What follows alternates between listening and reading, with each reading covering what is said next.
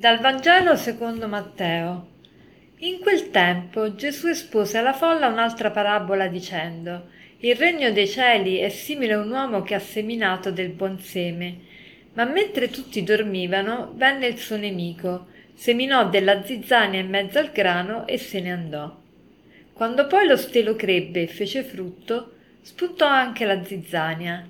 Allora i servi andarono dal padrone dicendo Signore, non hai seminato del buon seme? Da dove viene la zizzania? Rispose, un nemico ha fatto questo. I servi gli dissero, vuoi che andiamo a raccoglierla? No, rispose, perché non succeda che raccogliendo la zizzania sradichiate anche il grano. Lasciate che l'una e l'altra crescano insieme. Alla mietitudine Raccogliete prima la zizzania e legatela in fasci per bruciarla, il grano invece riponetelo nel mio granaio. Questo è il capitolo 13 de, del Vangelo di Matteo, è il capitolo dedicato proprio alle parabole, le parabole del regno. Che cos'è questo regno di Dio? Il regno di Dio per i farisei era quel regno che Dio avrebbe instaurato in Israele quando tutti gli israeliti avrebbero eh, rispettato la legge di Dio.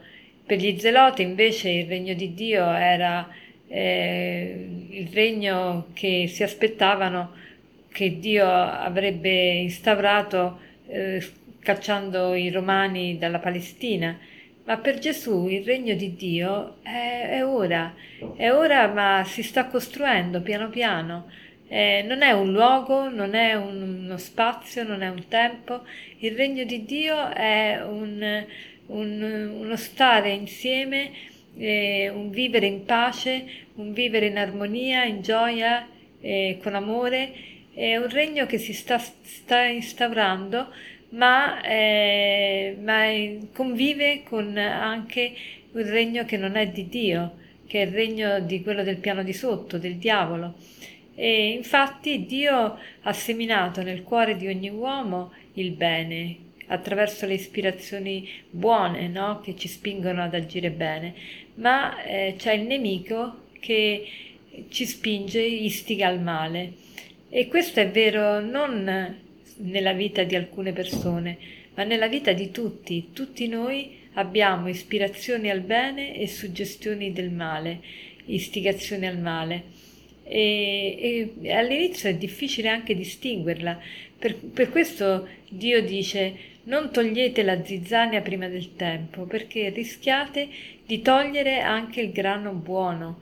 E all'inizio la zizzania sembra, sembra buona, sembra, eh, assomiglia molto al grano, ma col passare del tempo se ne vede la, la differenza, perché la zizzania rimane eh, dritta è verde, invece il grano si piega a motivo de, del, dei frutti appunto che porta la spiga e, e, la spiga diventa sempre più gialla, sempre più bionda.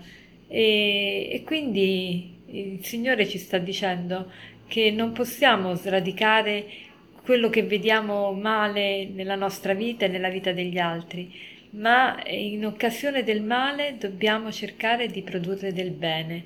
Questo siamo chiamati a fare. Allora cerchiamo oggi, in qualche circostanza di male, di male ce ne sta di diverso genere, male fisico, psicologico, morale, spirituale, nelle occasioni di male che vediamo, almeno in una occasione di male in cui ci imbattiamo oggi, cerchiamo di chiederci, il Signore che cosa mi sta chiedendo?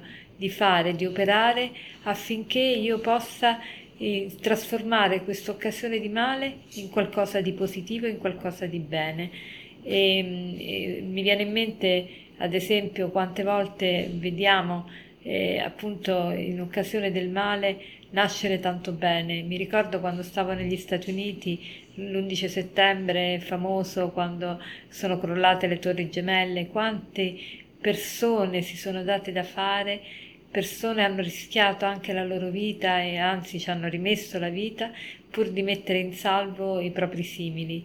E, eh, azioni proprio di eroismo sono nate e che mi hanno colpito molto. E allora vorrei concludere con una frase del, della lettera di San Paolo che dice dove ha abbondato il peccato ha sovrabbondato la grazia, dove ha abbondato il peccato ha sovrabbondato la grazia.